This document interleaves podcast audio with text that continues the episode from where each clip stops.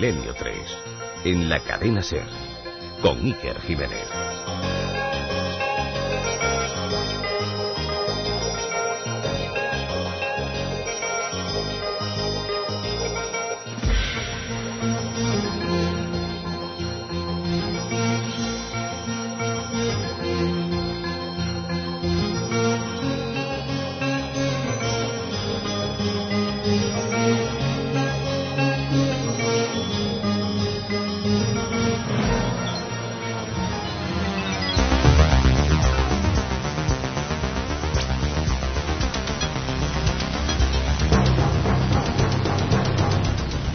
Y 7 minutos de la madrugada y comenzamos como siempre con mucha energía y con todo un clásico, esta banda sonora de Blade Runner, y más ni menos que Vangelis.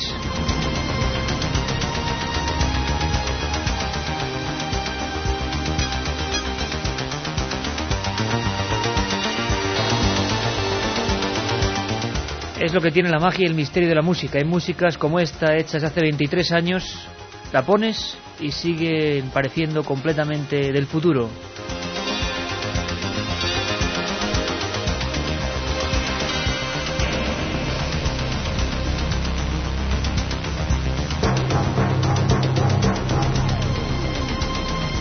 Karen Porter, buenas madrugadas. Buenas madrugadas, Iker. Lo hablaba antes con nuestro técnico, la nave del misterio, Antonio Bravo, que dedicamos también ayer el programa a todos los técnicos, ¿verdad? Porque la gente no sabe que muchas veces estas músicas, los efectos, eh, la composición para que un programa viva, sienta, exprese cosas que no sea simplemente hablar dos personas o tres o cuatro o cinco al micro, para que un programa sea arte. No les dedicamos el programa, les dedicamos el premio. Eso, eso, el premio, el premio, el premio. les dedicamos esa antena de oro que recibimos y claro que sí, porque sin su trabajo, sin estar ellos allí en la nave del misterio en este caso, pues el programa no sería posible. Antonio Bravo, eh, Juan Arnaz, Juanma Frasquet, Pago Quiroga, eh, Javier Rodríguez, tantos y tantos, los nombres son Carlos, infinitos. que por las madrugadas nos Carlos Nicolás, pues para todos ellos con Blade Runner, pues antena de oro por parte de Milenio 3.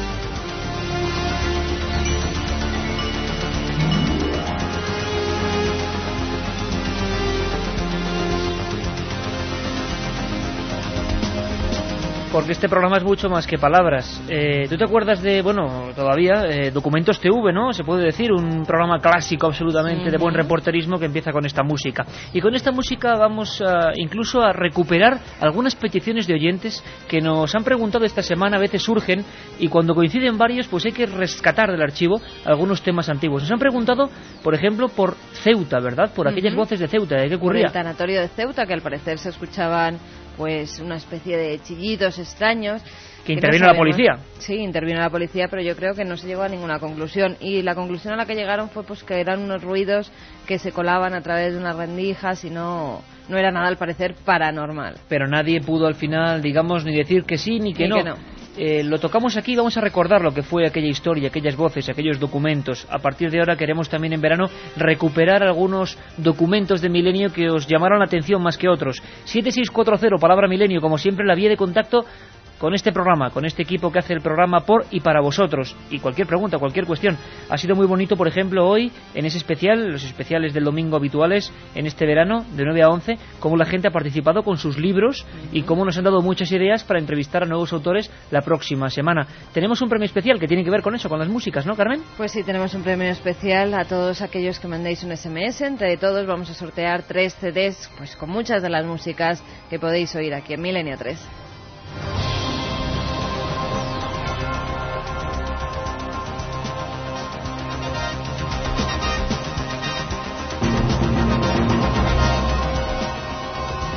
Otra realidad. Milenio 3. En la SER.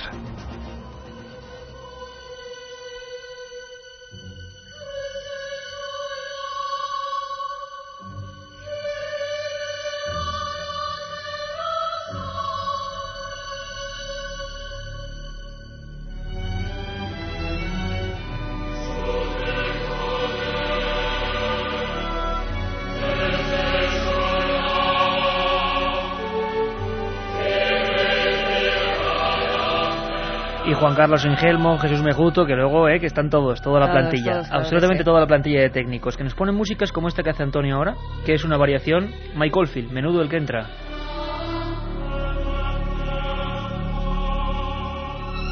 Porque vamos a hablar, queridos amigos, aferrados a las sábanas, imagino ya, porque hablamos de un asunto que fue polémico y fue un tanto truculento por el lugar donde ocurrían los hechos. Pocas veces nos hemos encontrado con fenómenos extraños, ni más ni menos que en un tanatorio.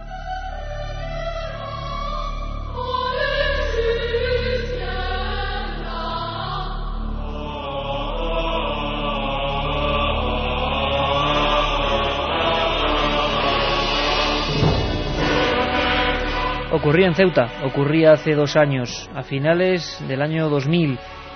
Al parecer, Carmen, preguntan muchos oyentes, muchos amigos a través de 6640, habían escuchado, han coincidido varios, quizá alguna televisión local, alguna televisión eh, regional ha sacado de nuevo este asunto, bueno, al parecer unas empleadas del tanatorio, lo contamos brevemente, escuchan algo, empiezan a escuchar algo pues a estas horas, prácticamente a las 3 de la madrugada. Imagino que no tienen ninguna gana de broma, empleadas municipales, de gastar ningún tipo de, de bueno, eh, de chacota en esta historia, lo que definieron eran unos gritos de mujer cuando ya no había ningún velatorio. Claro, el lugar es que le daba un, peso que vamos. Además, si no recuerdo mal, que no había ningún velatorio ni ningún cuerpo en ese momento en el tanatorio. Era una noche en la que estaban pues eh, la gente de seguridad, que me parece que eran dos chicas, que estaban eh, dos guardas jurados que se encontraban en el tanatorio de Ceuta y alguna mujer de la limpieza que se encontraba en esos momentos pues limpiando todas las salas parte del día habían tenido pues varios cuerpos allí. Por la noche empezaron a escuchar pues una especie de lamentos e incluso gritos que ellos identificaban como gritos de mujer. Gritos de mujer, eso lo tenía muy claro. Y, tan cercanos como para pensar que salían de algunos de los eh, pasillos y de los habitáculos donde, mm, bueno, pues se, envían, están ahí un tiempo los ataúdes, ¿no?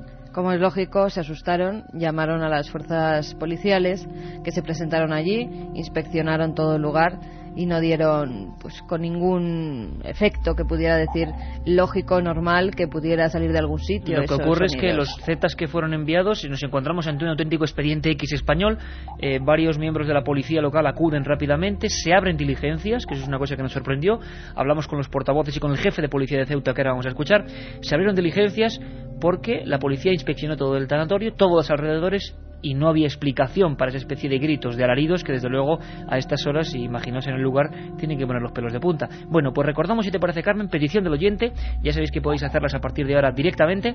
Eh, vamos a hacer, si te parece, un doble corte seguido para que nos hagamos una idea todos de, en un minuto, cómo fue aquello. Escuchamos a las protagonistas que estuvieron en Milenio 3, lo que vivieron, que por cierto, dos años después nadie se lo ha explicado, y escuchamos al jefe de la policía de Ceuta comentando lo que vivieron en primera persona. ¿Expedientes X de española? Bueno, escuchad, una historia digna de ser recordada.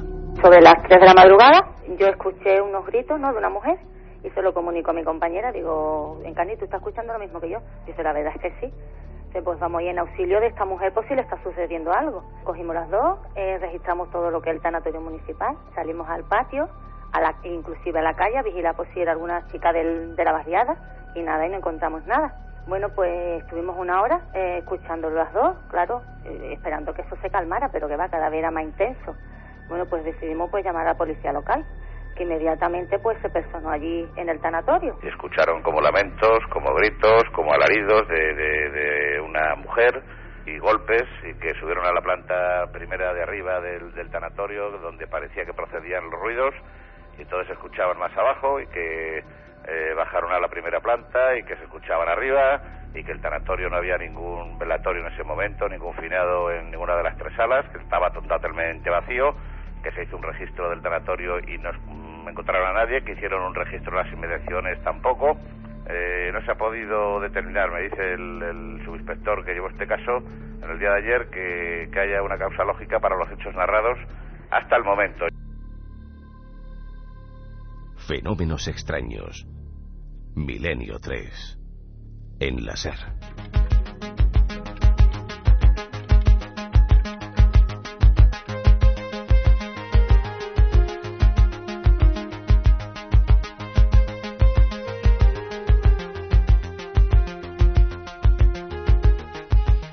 Mensajes que ya nos llegan a ese 7640, palabra clave, milenio, espacio y lo que vosotros queráis. Sorteamos músicas como esta, ¿eh? Magnetic Field de Michel Jarre, otro clásico. Fíjate lo que nos dice Esther. Siempre que os escucho se me apagan dos bombillas. Además es que se desenroscan. ¿Será casualidad? Eso espero. Bueno, eso es como dicen los ingleses, yo no sé si en torno de Sorna o investigando de verdad el tema de los apagafarolas, ¿no?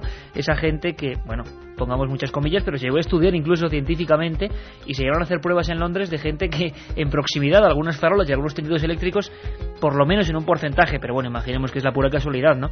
Eh, lograban hacer interferencias y, apagar las farolas, ¿no? Inconscientemente, ¿eh? no creyendo tener ningún tipo de poder, personas normales y corrientes.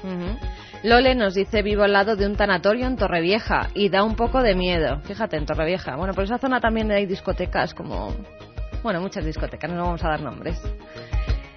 Iker, ¿qué pasa? Iker pasa cuando un programa sobre el pueblo de La Aroya de Almería. Nos dice Iker pasa, digo, bueno. Bueno, es un saludo muy. ¿no? Sí, sí, felices vacaciones, nos dice Antonio de Granada, por eso me he quedado a leerlo como Iker pasa. bueno, pues de La Aroya hemos hablado ya, compañero. Hace mm, tres o cuatro meses hicimos un programa sobre combustiones espontáneas. Ese fenómeno, en este caso sí, absolutamente científico, la combustión humana espontánea, CHE, tres siglas terroríficas. Y hablamos con documentos, con médicos, eh, con investigadores científicos puros y duros que hablaban de sí, de la posibilidad de que un cuerpo sin agente externo que lo queme, se empieza a combustionar. Y hablamos de la Roya, ese caso que yo perseguí durante tanto tiempo y que, bueno, sacamos aquí los documentos en las voces de la gente de aquel pueblo. Hubo más de mil incendios espontáneos, varias muertes provocadas eh, colateralmente por ese fenómeno la creencia en la Roya año 45 de que era el demonio, claro, que iba a ser si no, eh, para aquella gente, desierto de Almería año 45, un caso único en el mundo y que aquí desgraciadamente apenas conocemos. Y ha ocurrido en Almería, no tan lejos. Incendios de la Roya, lo recuperaremos y lo tomamos como petición. Así que aunque hicimos el programa, sacaremos de nuevo los documentos de esta gente. Fenomenal. Hola amigos, el miércoles vi un objeto redondo blanco en el cielo de Fuenlabrada, Madrid, sobre las 18 horas. ¿Alguien más lo vio? Nos pregunta Raúl. ¿Cinco de eh, qué fecha pone? Miércoles. Miércoles. Es que ha habido varios eh, informes que nos han llegado de muchos amigos de Milenio 3. Hay que tener mucho cuidado porque, como ya dijimos en la alerta 25J, hay un tipo de satélites militares que están dando muchos problemas y que evidentemente son de forma tan espectacular que, claro, cualquiera podemos confundirlas. Son los satélites NOS, eh, satélites militares que a veces son tres formaciones, como un objeto eh, que parece un triángulo volando en plena noche, es muy espectacular, y que son satélites que hacen seguimientos marítimos y que están en España desde el año 76. Hombre, oficialmente no se pueden ver así muy bien, ¿no?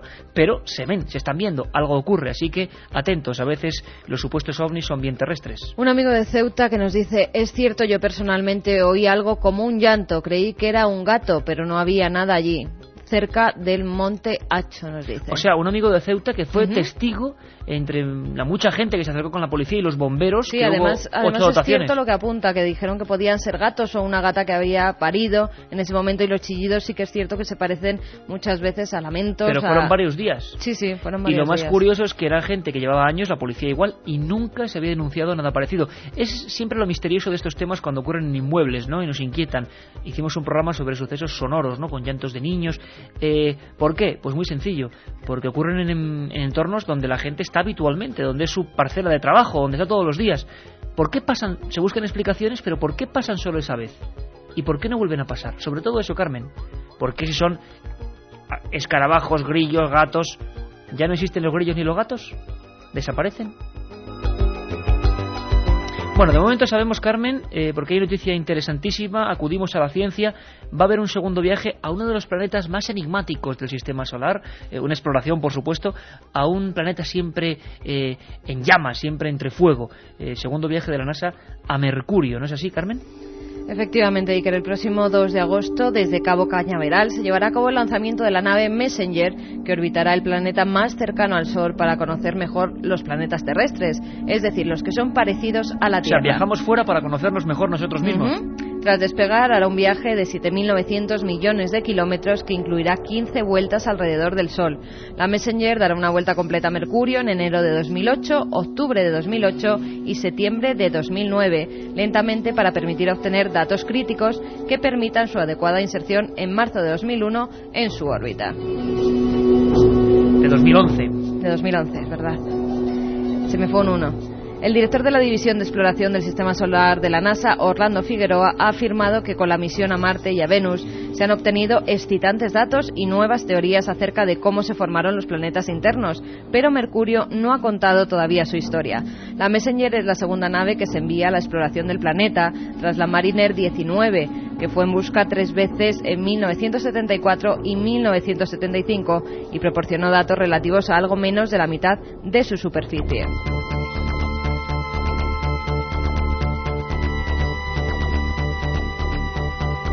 Pero con el paso de los años, la ciencia avanza y ahora la Messenger lleva siete instrumentos científicos con los que proporcionará las imágenes primeras de todo el planeta y recolectará información detallada de la composición y estructura de Mercurio, su historia geológica, la naturaleza de su atmósfera, así como de los materiales que cubren sus polos y su núcleo. Las cuestiones que se pretenden resolver con este viaje son muy variadas, pero destacan sobre todas averiguar por qué Mercurio, el más denso de los planetas del sistema solar, está hecho casi por completo de hierro y tiene, siendo el más cercano al Sol, lo que parece hielo en sus cráteres polares.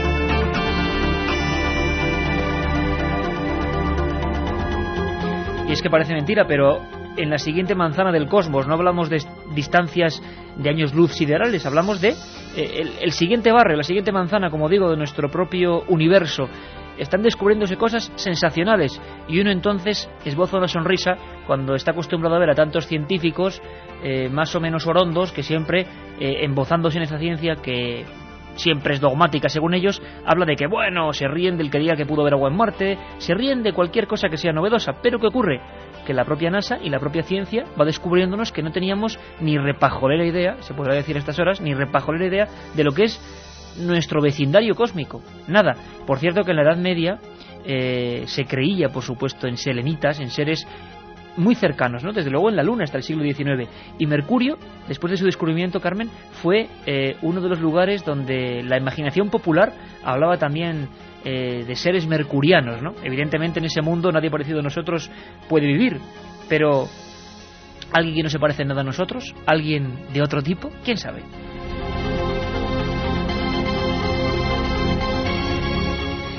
Ahora vamos a cambiar el tercio porque ha habido otra petición macabra, otra petición casi terrorífica. Uno de los casos, Carmen, que a mí más me ha impactado de los que hemos contado en Milenio 3. Mm.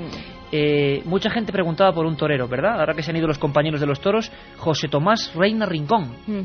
¿Por qué preguntaban por él? Pues porque por desgracia él murió en Perú, si no recuerdo mal, y además eh, al ser trasladado su cuerpo a España, se le traslada, le encuentra en una playa, el padre incluso viaja hasta allí. Se ha olvidado todo el mundo de ese caso, ya te has dado cuenta, todo el mundo. Identifica el cadáver de su hijo que se encontraba en la playa tirado y al parecer al volver a Madrid el cuerpo tiene una serie de irregularidades. Exacto, pero no cuentes lo que hay porque nos lo va a contar, nos lo va a contar un compañero que además es un orgullo, ¿eh? que, que, que sea compañero de Milenio 3 porque es el forense más importante de España el doctor José Antonio García Andrade, lo vuelvo a repetir, a, dos buenos amigos, y uno, uno se jacta en algunas cosas en la vida en tener buenos amigos como estos, ¿no? Manolo Jiménez y, el doctor Andrade, que han empezado una serie en televisión española en la 1, Lo que me contaron los muertos, que es el mismo título de uno de esos libros. Es bonito que tanto CSI, tanta historia americana está muy bien, pero es que en España están los mejores profesionales de Europa, voy a decir, y no sé si me quedo corto, los mejores de Europa desde luego, así los consideran. Eh, doctor Andrade, claro, 4.000 autopsias, pues le llegó, le llegó el cuerpo de Reina Rincón. Yo conozco el Perú y conozco Lima, sobre todo hace unos años era un sitio peligroso, hay que decirlo así, así de claro. Muy misterioso, pero peligroso. Cuando le llega el ataúd, cuando le llega eh, casi la mortaja de este hombre, Andrade se queda horrorizado. Y para que Andrade se quede horrorizado, cuando ha seguido todos los crímenes de España importantes, es fuerte. ¿Qué le pasaba al cadáver de Reina Rincón? ¿Qué le pasaba al cadáver de ese torero? ¿Qué anomalías había?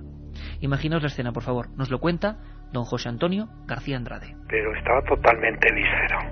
Eso sin duda ninguna. Y lo diga quién visero el cadáver si no fueron los forenses del Instituto Anatómico Forense. Alguien tuvo que ser, pero cuando el cadáver llega a España, llega a España totalmente víscero. Le falta el cerebro, que al abrir la cabeza no tiene cerebro, no tiene masa cerebral ninguna y y el resto de las vísceras, no tiene corazón, no tiene pulmones, no tiene hígado, no tiene bazo, no, en fin, no tiene intestinos, es totalmente una, una visceración total. La otra realidad. Fenómenos extraños. Milenio 3. En la SER.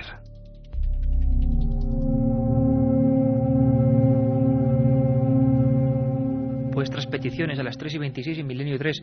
José Tomás Reina Rincón, una historia triste, una historia eh, es la, rotativa de nuestro tiempo, ¿no? Las cosas van tan rápidas y por cierto no he querido comentar ni una sola noticia de lo había mucha gente que nos lo ha pedido la opinión, ¿no? De ese tarado que ha matado a un niño en Gijón en nombre de Dios. Yo mm, es que hay cosas que me desesperan con el género humano y diría auténticas diría lo que pienso que no es nada políticamente correcto, ni es nada eh, peloteril y pensando que todos valemos lo mismo. Yo creo que no todas las vidas valen lo mismo.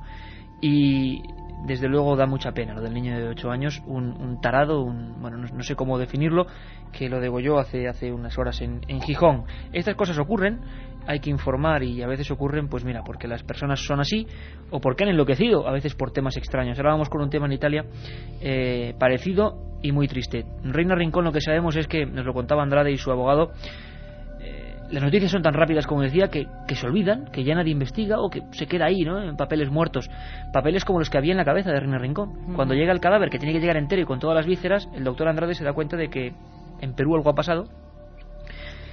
Se habló de sectas, se habló de rituales macabros, se habló de tráfico de órganos. Es un caso muy espinoso porque nos toca además a nosotros, ¿no? Los españoles. Cuando abren eh, lo que es el, el córtex, abren la capa del cerebro en vez de encontrarse la masa encefálica, se encuentran en la guía de teléfonos. Páginas de la guía de, teléfonos de, Lima. Cuando abren eh, el cadáver se dan cuenta que hay un costurón y que le han quitado todos los órganos vitales. Era un pellejo humano. Eh, y eso es totalmente ilegal. Lo que pasa que en Perú insistían en que no abriesen para nada la caja. Claro, Andrade, buen científico, no hizo caso. Y el abogado tampoco. Pero ya ha quedado la historia. Tráfico de órganos, ¿Qué ocurrió con esas partes del cuerpo de Reina Rincón? Bueno, quizá, y es la desgracia, a veces en Milenio 3 lo repetimos mucho, nunca lo sabremos. La otra realidad. Milenio 3. En la SER. Amigos que nos siguen escribiendo ese 7640, palabra clave, milenio, espacio, y ya sabéis lo que vosotros queráis. Qué bien, nos dice, el martes voy a trabajar por primera vez en un tanatorio de Sevilla y de noche voy a ir acongojado. Me voy a acordar de vosotros. Eso por no cambiar las palabras, ¿no? Sí, y también de nuestra familia se acordará. Saludos a todos los que hacéis el programa. En mi niñez vivíamos junto a un cementerio. Cuando fue abandonado, hay quien aseguraba que se escuchaban lamentos. La historia, como el cementerio de Málaga, que nos contaba Luis Mariano Fernández y Francisco Contreras en su día, de llantos de niños, ¿no? Parece que o hay algún animal que puede provocarlos, que por cierto hay que decirlo, los gatos tienen un lamento de noche que es terrorífico, pero claro, la gente conoce su entorno y ocurrían fenómenos extraños, por lo menos en ese cementerio. Iker, yo soy apagafarolas. No es mentira, es increíble. Mis amigos te lo pueden decir. He llegado a apagar una calle entera, nos dice Lady. Bueno, qué curioso, ¿no? Pues a ver si entramos en contacto con él. Nos gustaría que nos lo contara un día. ¿Qué ocurre? Porque es que hubo... Llamándose Lady me imagino que será una chica. Sí, hubo un, un buen investigador maño, eh, Carlos eh, Tutor, eh, Carlos González Tutor, del CEIPU de Zaragoza, que hizo unos trabajos estupendos, ¿eh? de apagar farolas. Eh, esto que os comentaba antes, que en Inglaterra tuvo cierta fama, ¿no? Se pensaba que tenemos una serie de campos electromagnéticos, que los tenemos, pero de alguna manera algunos los tenemos tan diversificado que afectaban a la electricidad y todo. O sea Podríamos que, bueno, traerla a la Gran Vía y hacer la prueba. Sí, sí. Oye, no, de verdad, nos gustaría, nos gustaría, porque además la próxima temporada de Milenio viene muy fuerte, ¿eh, chicos? Viene muy fuerte y muy interactiva. Hablaba nuestro jefe Mariano Revilla de hacer una serie de programas llamados no, no voy a decir nada, ¿no, Carmen? No, no, no, no des ideas. De no impacto. ideas. Solo de impacto, ¿no? Sí, de impacto, de mucho impacto. Vamos con más. Iker, ¿cuándo se comentarán casos de desaparecidos con misterio? Bueno, hemos hecho varios programas. El niño pintor de Málaga, escuchabais hace poco eh, a su hermano llamándole por los micrófonos justo después de desaparecer en Cadena Ser Málaga. Niño pintor de Málaga, niño de Somosierra, desgraciadamente las desapariciones más extrañas no de España sino de Europa. Pero hay muchos más casos. Tony Bowman, eh, el terrible caso que contaremos con Pablo Villarrubia. A mí el que más miedo me ha dado mm. cuando lo leí de pequeño me dejó mm, tocado. El caso de Rivalino Mafra da Silva un guarimpeiro que en el año 62 en, en, Minas Gerais, en Duas Pontes, desaparece delante de su familia de una manera trágica. Bueno, hay casos, así que tomamos buena nota. Por cierto, seguimos eh, pidiendo, pidiéndoos todo tipo de, sugerencias, ¿no?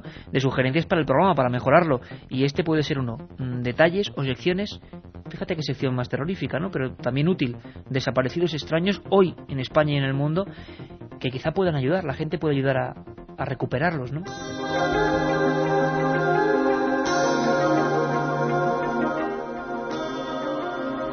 Vamos con más noticias, Iker. Como antes apuntabas, un sacerdote italiano ha sido asesinado por un miembro de una secta satánica. El pasado 24 de julio, un sacerdote fue asesinado en el interior de la Catedral Metropolitana de Santiago de Chile. Al parecer, el agresor esperó a que terminara de decir misa y acto seguido se acercó al religioso y lo atacó con un cuchillo, cercenándole la garganta mientras gritaba, según afirmaron los testigos, esto es por Satán. Sea que en Gijón es por Dios y en Chile es por Satán, o sea, la misma locura y la misma indecencia, ¿no? El individuo que fue detenido en el interior de la iglesia por los mismos feligreses se autolesionó, haciéndose algunas heridas en el cuello. El sacerdote, de origen italiano, fue identificado como el padre Faustino Gaciero di Stefani, de 69 años. El agresor es Rodrigo Oria Gallardo, que fue detenido más tarde por la policía. Tiene 25 años y ya había cometido actos vandálicos contra la iglesia de Coyhaique, en la que rompió vidrieras y destruyó cálices y otros objetos sagrados. Qué majo, ¿no? Qué, pieza, qué, qué simpático. Gran parte del cuerpo del agresor está tatuada con símbolos y figuras satánicas y en el pecho tiene una quemadura con un extraño signo. En su vivienda también se han hallado material de tipo satánico y sus padres adoptivos aseguraron ante los carabineros que su hijo pertenecía a la secta de los negros. Oria se encuentra en el hospital recuperándose de las heridas que se autoinfligió y se encuentra también en espera de ser trasladado a dependencias policiales. En el hospital porque él mismo se, autolesionó, ¿no? Cómo está la gente. Yo al final uno va a pensar que, que Nostradamus, que fallaba en todo, por cierto, eh, va a tener Está habiendo además últimamente muchísimos casos con, con, sectas satánicas, con rituales de tipo en nombre del demonio, rituales satánicos. Bueno, esperemos que esto eh, acabe y no sea una moda. Hablo de que Nostradamus tenga razón porque a veces pensaba en un fin del mundo y la gente cuando ve fin del mundo se cree que es los que los continentes se van a unir eh, o se van a hundir, mejor dicho, y va a haber una explosión, una catástrofe. Pero desde luego, leyendo algunas noticias que no son todas, por supuesto, y noticias muy positivas, lo que pasa es que no llaman la atención, hay que decirlo así, no son tan fuertes, pero viendo algunas eh, leyendo algunas cosas, viendo algunas cosas, uno piensa que el género humano está en un proceso duro, ¿eh? en un proceso de decadencia terrorífico y, y, solamente se puede arrojar luz, arrojar luz y conocimiento para combatir esto. Nunca olvidéis que el diablo, exista o no, el diablo su mejor aliado es siempre la ignorancia.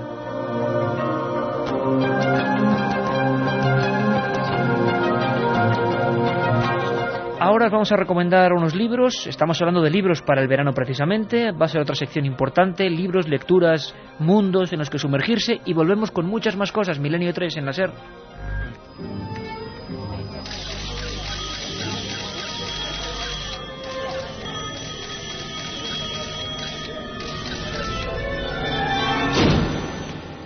Milenio 3. Una ventana abierta hacia otros mundos. Milenio 3. Milenio 3. Cadena Ser pase lo que pase. Si quieres viajar a lo desconocido, no dejes de leer El Archivo del Misterio, de Iker Jiménez. Los libros del tercer milenio publicados por Editorial Edad. Ya a la venta El Enigma Nazi de José Lesta, El Código B de David Zurdo, Top Secret de Santiago Camacho, Magos y Reyes de Marra y Bueno y El Camino de Santiago de Mariano Fernández Urresti. Si te gusta el misterio, esta es tu colección. Escuchando imágenes.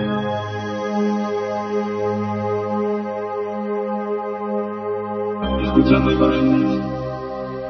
4 menos 25 de la madrugada, 24,4 grados en el exterior de la Gran Vía. Había hecho un calor, eh, nunca mejor dicho, demoníaco. Hoy hemos tenido unas temperaturas altísimas, por lo menos aquí en Madrid.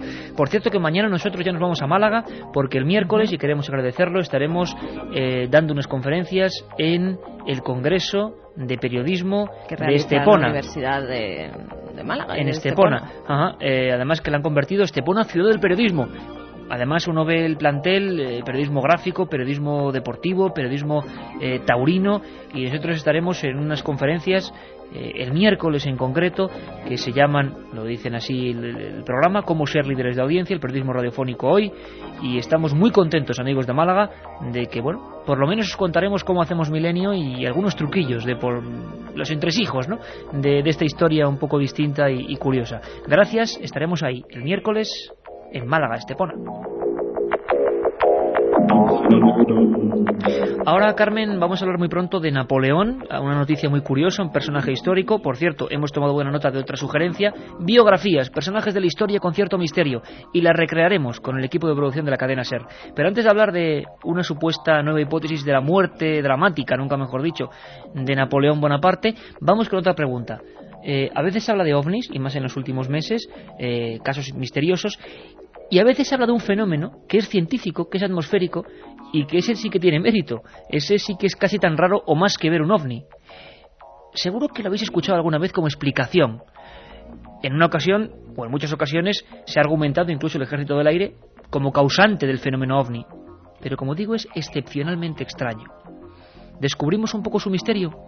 Le decimos a Carlos Barroso que abra el archivo secreto y nos cuente qué es eso de rayo en bola.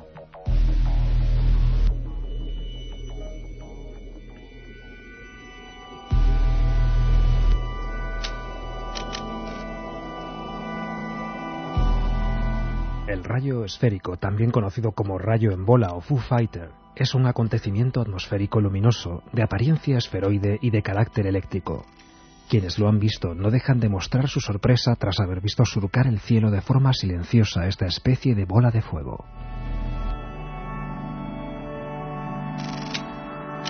Los que tratan de explicar este fenómeno aseguran que está relacionado con la actividad eléctrica que se produce en la atmósfera durante una tormenta. Se trataría de concentraciones eléctricas de gran luminosidad y movimiento independiente. Tienen un diámetro de entre 20 y 30 centímetros, aunque en ocasiones llegan hasta el metro y medio.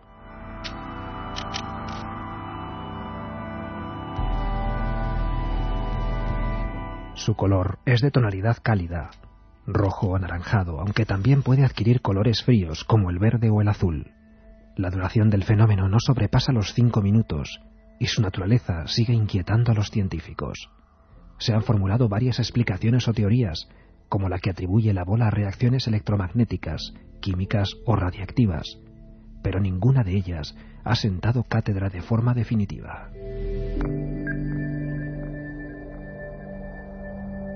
Quizás uno de los casos más conocidos de este fenómeno sea el que ocurrió en enero de 1984 a los pilotos de un avión soviético que volaba sobre el Mar Muerto. Quedaron aterrorizados al ver frente a ellos una bola de fuego de unos 10 centímetros de diámetro que desapareció haciendo un ruido ensordecedor y reapareciendo segundos más tarde en la zona lateral del avión después de haber atravesado el fuselaje.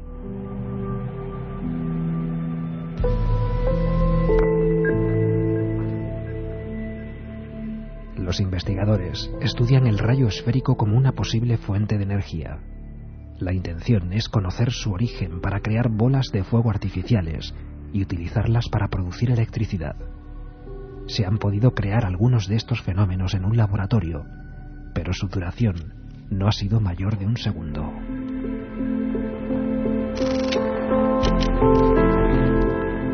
Hay científicos que aseguran que no se trata más que de una ilusión óptica, de una imagen que se queda en la retina después del destello de un relámpago. Lo cierto es que el rayo esférico sigue siendo uno de los grandes enigmas de nuestro tiempo.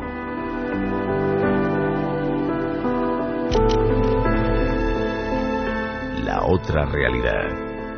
Fenómenos extraños. Milenio 3. En la SER.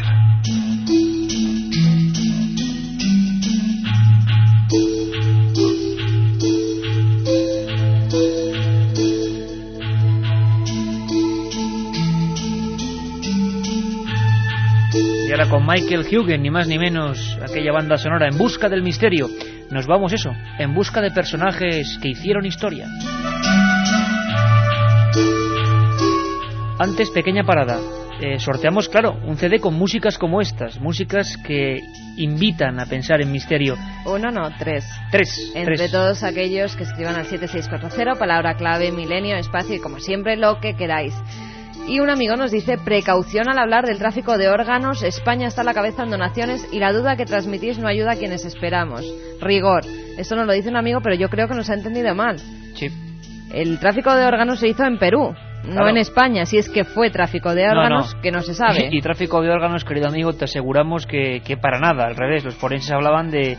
eh, los cerebros no, no es tráfico de órganos. Era probablemente, lo que sabemos a día de hoy, probablemente eh, un ritual mm, de un tipo de sectas que además están muy activas en el Perú y sectas que incluso en algunos casos se creen descendientes de antiguos incas y que, como hacían los incas, ponen los, eh, las vísceras, y visceran y ponen las vísceras al sol. Y eso es muy terrible, pero es que ocurre y parece ser, cuidado, aquí no eh, cotejamos hipótesis porque no se ha demostrado nada, que eso pudo ocurrir con el infortunado Reiner Rincón que fue asesinado en Perú.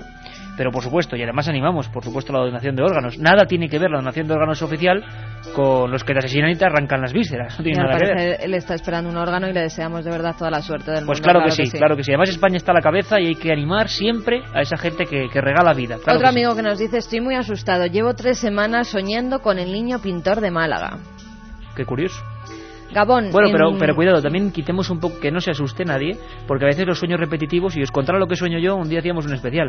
Mm, y, se, y se iba la audiencia corriendo, porque vamos, iba a ser algo terrorífico. Eh, eh, los sueños a veces pueden ser por un impacto muy concreto, ¿no? Eh, os cuento, y solo para quitar, eh, vamos, eh, apuro a este oyente, ¿no? Eh, ¿Os acordáis que hace un par de semanas hicimos uno de los programas más duros de Milenio, que fue la historia de los ejecutados en España? Personas ejecutadas a garrote vil hace no mucho tiempo. Hablábamos de 30 años. Claro, yo me metí tanto en la historia, es uno de mis grandes defectos, me obsesiono con las cosas y yo soñaba con ciertas músicas y con la cara del ejecutado flotando alrededor de mi cama. Y es que es cierto. Pero ¿qué ocurre? Que, claro, nos llama la atención un tema y se puede convertir en una obsesión. Ya verás cómo con el tiempo pasa, hombre, no ocurre absolutamente nada. Soy Nacho de Ceuta. Mi tío es el jefe policial de seguridad y no volvió a entrar a ese tanatorio. Y yo, con lo que me contó, menos. Le pediré permiso y os contaré. Hombre, permiso. Y si están esas actas oficiales, de verdad, Nacho, que te lo agradeceríamos que nos las mandara. Pues nos Siempre gustaría mucho hacer algo en Ceuta, ¿eh? luz a los casos, claro que sí. y tener a alguien en Ceuta allí esa noche. Tenemos compañeros en la cadena SER, pero también oyentes, ¿por qué no? Informándonos de si, por ejemplo, dos años después, en aquellos pase pasaron la noche allí, ¿por qué no? Podía entrar dentro de los Milenio 3 Impacto. Además que la esos la- que compañeros, viene. esos compañeros de Ceuta fueron los primeros en entrar Sí, sí. en el tanatorio y contarnos la Grandes, noticia. grandes profesionales. Gabón, en Durán, Vizcaya, en el monte Oiz. Durango será, ¿no? Ah, Durango. Durango, sí, Ajá. sí.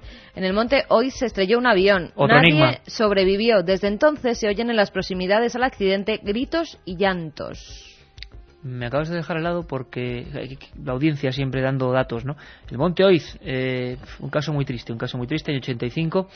¿Sabes quién me dijo a mí que investigáramos algún día esa historia? Pero es que es tan dura. JJ Benítez, Juanjo Benítez. Eh, una historia que parece de esos tabús, ¿no? En la investigación siempre hay cosas que se van quedando como tabú, como lo será en su día Reina Rincón. Aunque algún valiente dentro de años también investigará. Siempre ocurre con todo, ¿no? Como las generaciones van haciendo. Pero bueno, ahí están esos casos. Os prometemos que por lo menos intentaremos enterarnos de qué pasó.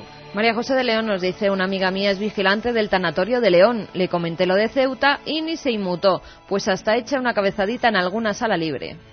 Sí, bueno, la gente se acostumbra a todo, imagino, Claro, ¿no? su trabajo, oye. Aunque oye. a los llantos en un tanatorio, madre mía, es difícil de Bueno, acostumbrarse. presuntos llantos porque no se supo.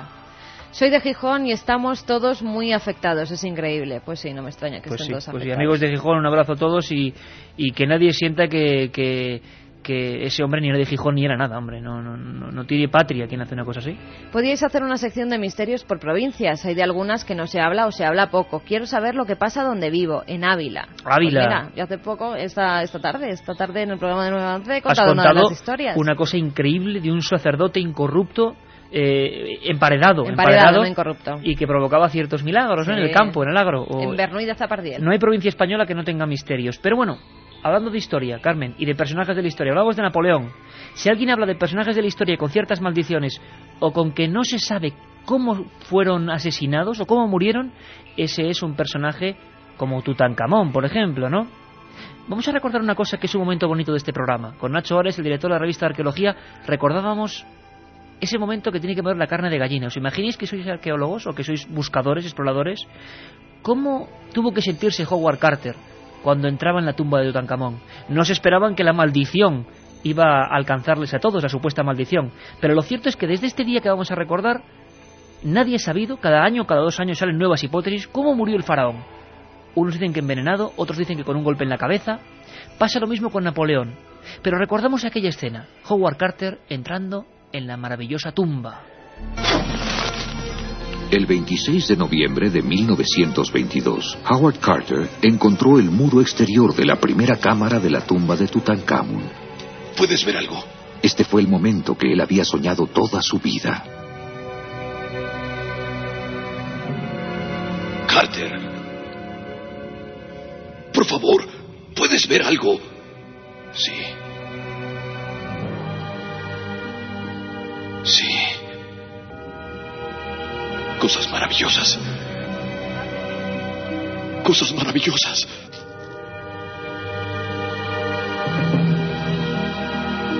La otra realidad. Fenómenos extraños. Milenio 3. En la.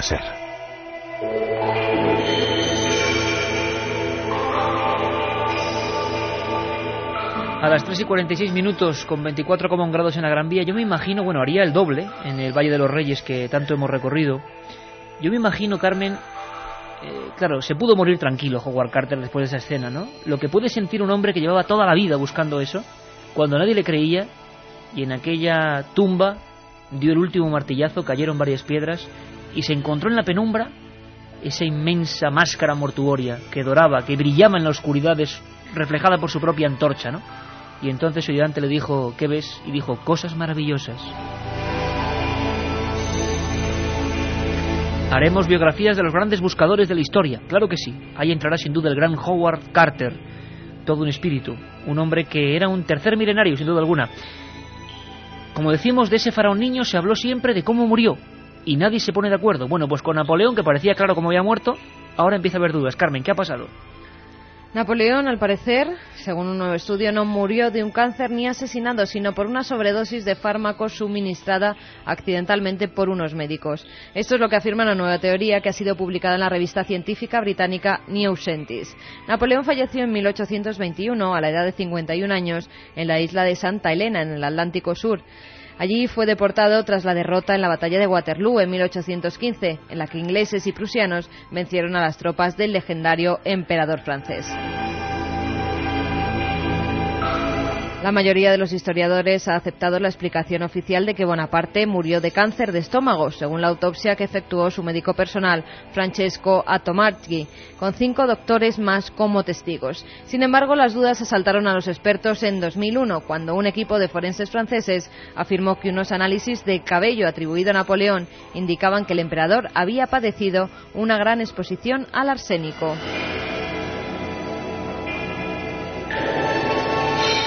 Ahora unos científicos del Departamento de Examen Médico de San Francisco, Estados Unidos, sostienen que Napoleón posiblemente enfermó por el arsénico al inhalar humo de carbón quemado.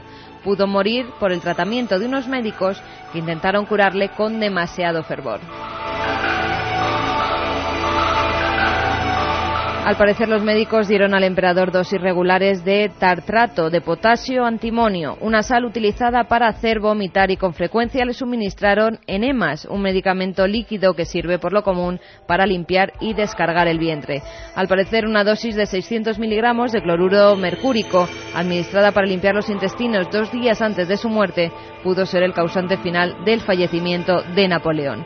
Según los investigadores estadounidenses, los cuidadores de Napoleón usaron instrumentos de lavado realmente grandes y afilados.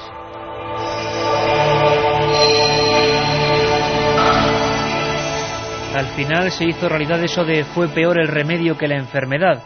Otras preguntas. Siguen preguntándonos por el misterioso círculo o dibujo, mejor dicho, o pictograma, como queréis llamarlo, en los sembrados del que informábamos la semana pasada. Una revista de aviación publicaba eso, que en un pequeño pueblo catalán de nombre casi impronunciable, Castelfollit, se había encontrado eso, un dibujo por vez primera en España muy parecido a los ingleses. Eh, ¿Sabemos algo nuevo, Carmen? Todavía se está investigando, ¿no? Todavía se está investigando, pero por lo que dicen los expertos, al parecer no se trata de nada extraño, sino que parece más terrestre que otra cosa. O sea, practicado como hacían aquellos ancianos, ¿no? Con tablita y... Sí, sí. No muestra las mismas características que los círculos de, de Inglaterra, por ejemplo, esos que tienen mm, no roto, sino quebrado nada más todos los, eh, los tallos, los tallos tanto de la cebada como del trigo, como del maíz, porque en todos estos campos de, estos cultivos se han, aparecido círculos. Y en este caso, pues al parecer mm, no coinciden todas las, las características, Iker. Bueno, eh, nos preguntabais por si había ocurrido algún caso más en España de estos misteriosos círculos, señales, según decía Mel Gibson en su célebre película.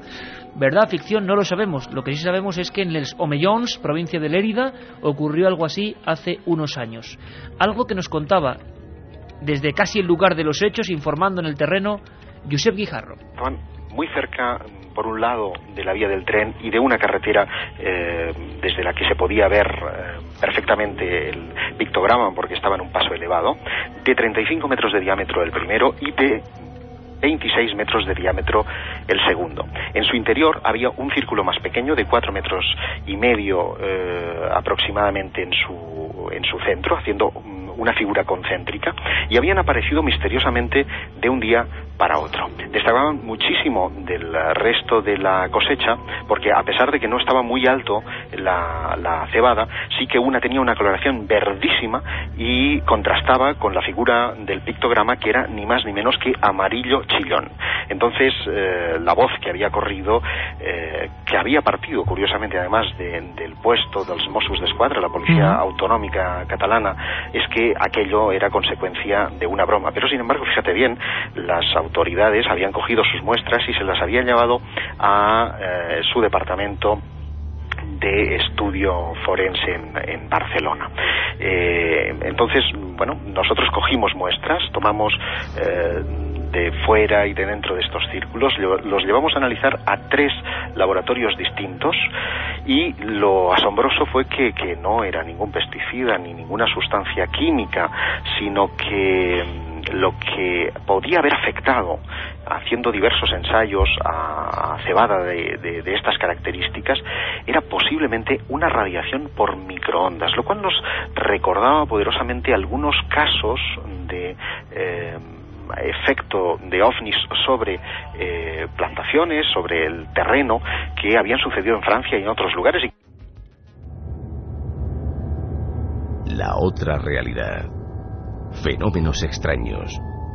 Milenio 3. En la SER.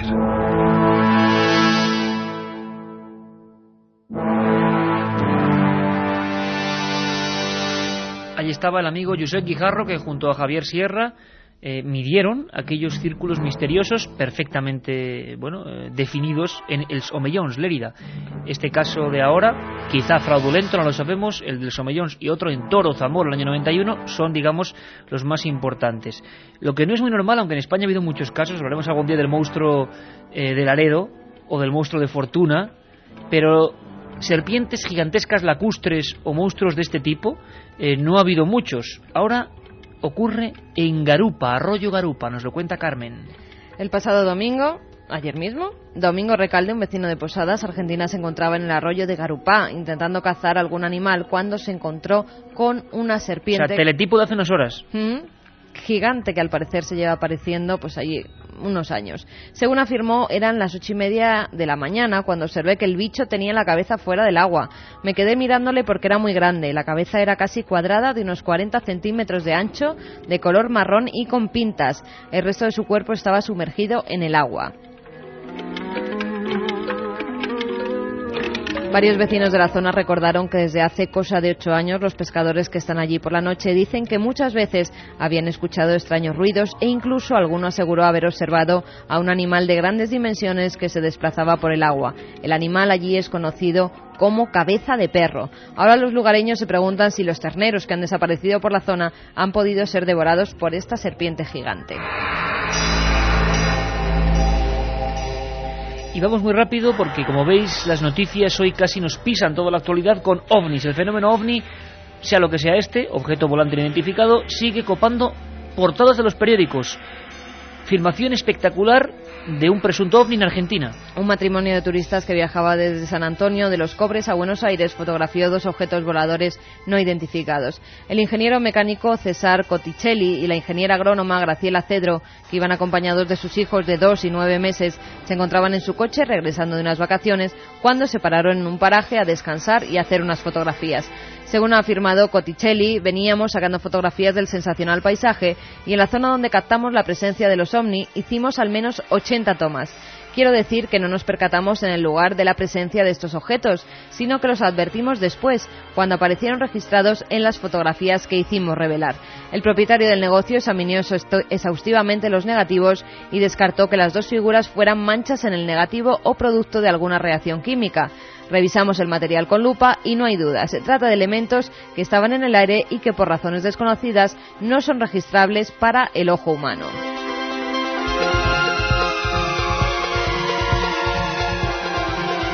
También añadió que primero advertimos la presencia de un ovni, pero al ampliar la imagen nos dimos cuenta de que sobre el mismo había otro más pequeño con una forma circular perfecta, aunque inclinado. El de tamaño mayor era de color ámbar, con una forma similar al caparazón de una tortuga, y el otro era grisáceo. De lo que estoy seguro, decía el testigo, es de que se trataba de algo físico.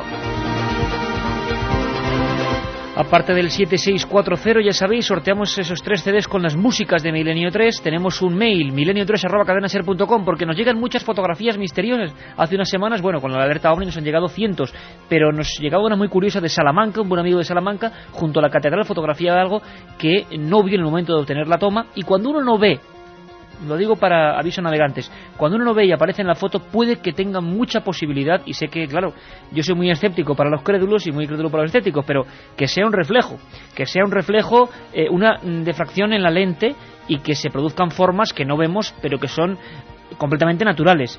El análisis lo llevamos a José Manuel García Bautista, nuestro informático de cabecera, y a Guillermo León, y no daba lugar a las dudas. Periódicos de Salamanca han sacado esta misma semana la foto de ovnis en Salamanca, podemos decir, por el análisis efectuado, el análisis realizado por el equipo de Milenio 3, que es simplemente un efecto lumínico en la propia lente.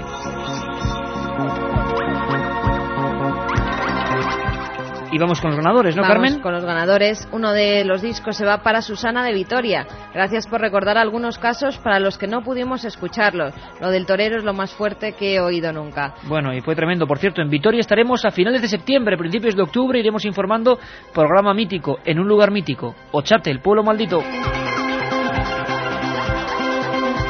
Estaremos allí y estaremos en Vitoria, delante del público, haciéndolo pues lo mejor que podamos. David nos dice, la historia nos vende que Napoleón murió asesinado y en realidad se lo cargaron con lavativas. Menuda muerte. Vaya muerte más poco gloriosa, ¿no? Para un hombre como Napoleón. Tal vez por eso la historia cambió y lo convirtió en un asesinato. Oye, Bueno, quién ser, sabe, quién que sabe. nadie sabe nada. Félix, por último, al que va el último disco, nos dice quisiera que dedicarais un programa a contar vuestras propias experiencias investigando casos. Otra noche de miedo. Me encantó. Bueno, Noche de Miedo, sí señor. Eh, lo apuntamos aquí, Noche de Miedo. Queremos recomendaciones, queremos nuevas secciones, queremos libros del verano que seguiremos recomendando. Hay muchos en la lista de espera con los autores. Experiencias propias. ¿Tú contarías alguna en 10 segundos? Mm, Un, no. un susto, un impacto. No. Ah, yo sé que hay una que he recordado últimamente que te impactó bastante, que es la de la mujer de Palencia, ¿no? Que recordaremos en alguna ocasión. Sí, sí, la de la sí, momia de Palencia. Bueno, eh, lo que pasa es que nos dirían que, bueno, que somos muy vanidosos contando historias propias, pero os prometemos esa noche de miedo con los investigadores, con los amigos del misterio, como hicimos hace unos meses y contándonos sus, bueno, mm, encuentros con lo misterioso y a veces con lo natural, pero que provoca el mismo miedo.